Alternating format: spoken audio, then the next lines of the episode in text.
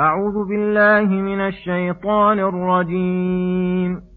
قل أرأيتكم إن أتاكم عذاب الله أو أتتكم الساعة أغير الله تدعون إن كنتم صادقين بل إياه تدعون فيكشف ما تدعون إليه إن شاء وتنسون ما تشركون ولقد أرسلنا إلى أمم من قبلك فأخذناهم بالبأساء والضراء لعلهم يتضرعون. فلولا إذ جاءهم بأسنا تضرعوا ولكن قست قلوبهم ولكن قست قلوبهم وزين لهم الشيطان ما كانوا يعملون. فلما نسوا ما ذكروا به فتحنا عليهم أبواب كل شيء. فتحنا عليهم أبواب كل شيء حتى إذا فرحوا بما أوتوا أخذناهم بغتة فإذا هم مبلسون فقطع دابر القوم الذين ظلموا والحمد لله رب العالمين قل أرأيتم إن أخذ الله سمعكم وأبصاركم وختم على قلوبكم من إله غير الله يأتيكم به انظر كيف نصرف الآيات ثم هم يصدفون قل أرأيتكم إن أتاكم عذاب الله بغتة أو جهرة هل يهلك إلا القوم الظالمون وما نرسل المرسلين إلا مبشرين ومنذرين فمن آمن وأصلح فلا خوف عليهم ولا هم يحزنون. والذين كذبوا بآياتنا يمسهم العذاب بما كانوا يفسقون. قل لا أقول لكم عندي خزائن الله ولا أعلم الغيب ولا أقول لكم إني ملك إن أتبع إلا ما يوحى إلي قل هل يستوي الأعمى والبصير أفلا تتفكرون؟ بسم الله الرحمن الرحيم. السلام عليكم ورحمة الله وبركاته. يقول الله سبحانه قل أرأيتكم إن أتاكم عذاب الله أو تتكم الساعة غير الله تدعون إن كنتم صادقين. بل إياه تدعون فيكشف ما تدعون إليه إن شاء وتنسون ما تشركون. يقول تعالى لرسوله قل للمشركين بالله العادلين به غيره أرأيتكم إن أتاكم عذاب الله أو أتتكم الساعة أغير الله تدعون إن كنتم صادقين. أي إذا حصلت هذه المشقات وهذه الكروب التي يضطر إلى دفعها هل هل تدعون آلهتكم وأصنامكم؟ هل تدعون آلهتكم وأصنامكم؟ أم تدعون ربكم؟ أم تدعون ربكم الملك الحق المبين؟ بل إياه تدعون فيكشف ما تدعون إليه إن شاء وتنسون ما تشركون إذا كانت هذه حالكم مع أندادكم عند الشدائد تنسونهم لعلمكم أنهم لا يملكونكم ضرا ولا نفعا ولا موتا ولا حياة ولا نشورا. وتخلصون لله الدعاء لعلمكم أنه هو الضار النافع المجيب دعوة المضطر. فما بالكم في الرخاء تشركون به وتجعلون له شركاء. هل دلكم على ذلك عقل أو نقل؟ أم عندكم من سلطان بهذا؟ أم تفترون على الله الكذب؟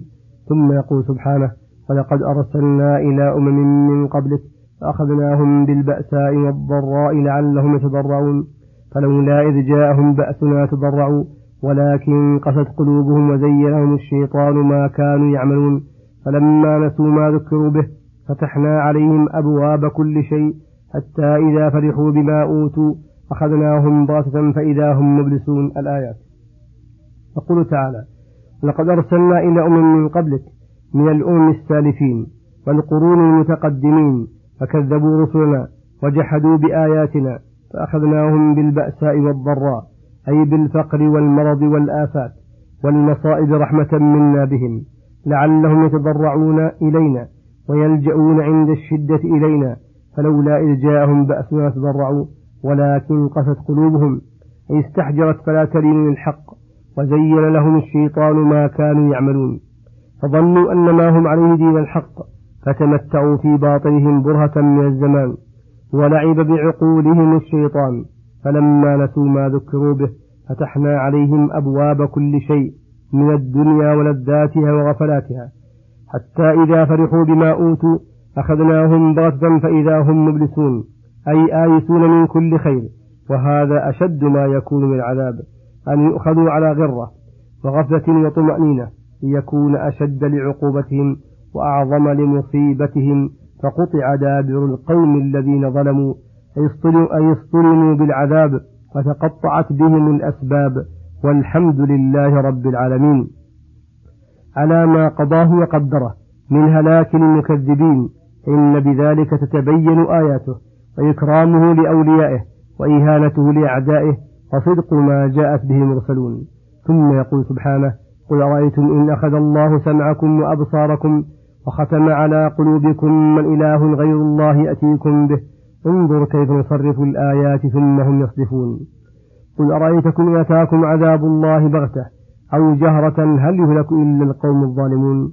يخبر تعالى أنه كما هو المتفرد بخلق الأشياء وتدبيرها فإنه المنفرد بالوحدانية وإلهية فقال قل أرأيتم إن أخذ الله سمعكم وأبصاركم وختم على قلوبكم فبقيتم بلا سمع ولا بصر ولا عقل من إله غير الله يأتيكم به؟ إذا لم يكن غير الله يأتي بذلك فلم عبدتم معه من لا قدرة له على شيء إلا إذا شاءه الله. وهذا من أدلة التوحيد وبطلان الشرك. ولهذا قال انظر كيف نصرف الآيات أي ننوعها ونأتي بها في كل فن. ولتنير الطريق وتستبين سبيل المجرمين ثم هم مع هذا البيان التام يصدفون عن آيات الله ويعرضون عنها. قل أرأيتكم أي أخبروني إن أتاكم عذاب الله بغتة أو جهرة أي مفاجأة أو قد تقدم أمامه مقدمات تعلمون بها وقوعه هل يهلك إلا القوم الظالمون الذين صاروا سببا لوقوع العذاب بهم بظلمهم وعنادهم؟ فاحذروا أن تقيموا على الظلم فإنه الهلاك الأبدي والشقاء السرمدي. ثم يقول سبحانه وما نرسل المرسلين إلا مبشرين ومنذرين فمن آمن وأصلح فلا خوف عليهم ولا هم يحزنون. والذين كذبوا بآياتنا يمسهم العذاب بما كانوا يفسقون يذكر تعالى زبدة ما أرسل به المرسلين أنه البشارة والنذارة وذلك مستلزم لبيان المبشر والمبشر به. والأعمال التي إذا عملها العبد حصلت له البشارة. والمنذر والمنذر به. والأعمال التي من عملها حقت عليه النذارة. ولكن الناس انقسموا بحسب إجابتهم لدعوتهم وعدمها إلى قسمين. فمن آمن وأصلح أي آمن بالله وملائكته وكتبه ورسله واليوم الآخر وأصلح إيمانه وأعماله ونيته فلا خوف عليهم فيما يستقبل ولا هم يحزنون. على ما مضى والذين كذبوا بآياتنا يمسهم العذاب أي ينالهم ويذوقونه بما كانوا يفسقون. ثم يقول سبحانه قل لا أقول لكم عندي خزائن الله ولا أعلم الغيب ولا أقول لكم إني ملك إن أتبع إلا ما يوحى إلي. قل هل يستوي الأعمى والبصير؟ أفلا تتفكرون. يقول تعالى النبي صلى الله عليه وسلم أن يخاطب المقترحين عليه الآيات. أو القائلين له إنما تدعون ليتخذك إلها مع الله ولا أقول لكم عندي خزائن الله أي مفاتيح رزقه ورحمته ولا أعلم الغيب ولا أعلم الغيب وإنما ذلك كله عند الله فهو الذي ما يفتح الله للناس من رحمة فلا يمسك لها وما يمسك فلا مرسل له من بعده وهو وحده عالم الغيب والشهادة فلا يظهر على غيبه أحدا إلا من ارتضى من رسول. ولا أقول لكم إني ملك فأكون نافذ التصرف قويا فلست أدعي فوق منزلتي التي أنزل الله بها إن أتبع إلا ما يوحى إلي أي هذا غايتي ومنتهى أمري وأعلاه لا أتبع إلا ما يوحى إلي فأعمل به في نفسي وأدعو الخلق كلهم إلى ذلك إذا عرفت منزلتي فلأي شيء يبحث الباحث معي أو يطلب مني أمرا لست أدعيه وهل يلزم الإنسان بغير ما هو بصدده؟ ولأي شيء. إذا دعوتكم بما يوحى إلي تلزمونني أنني أدعي نفسي غير مرتبتي. وهل هذا إلا ظلم منكم وعناد وتمرد؟ قل لهم في بيان الفرق بين من قبل دعوتي وانقاد لما أوحي إلي وبين من لم يكن كذلك. قل هل يستوي الأعمى والبصير؟ أفلا تتفكرون؟ فتنزلون الأشياء منازلها وتختارون ما هو أولى باختيار والإيثار. وصلى الله وسلم على نبينا محمد وعلى آله وصحبه أجمعين. وإلى الحلقة القادمة غدا إن شاء الله. السلام عليكم ورحمة الله وبركاته.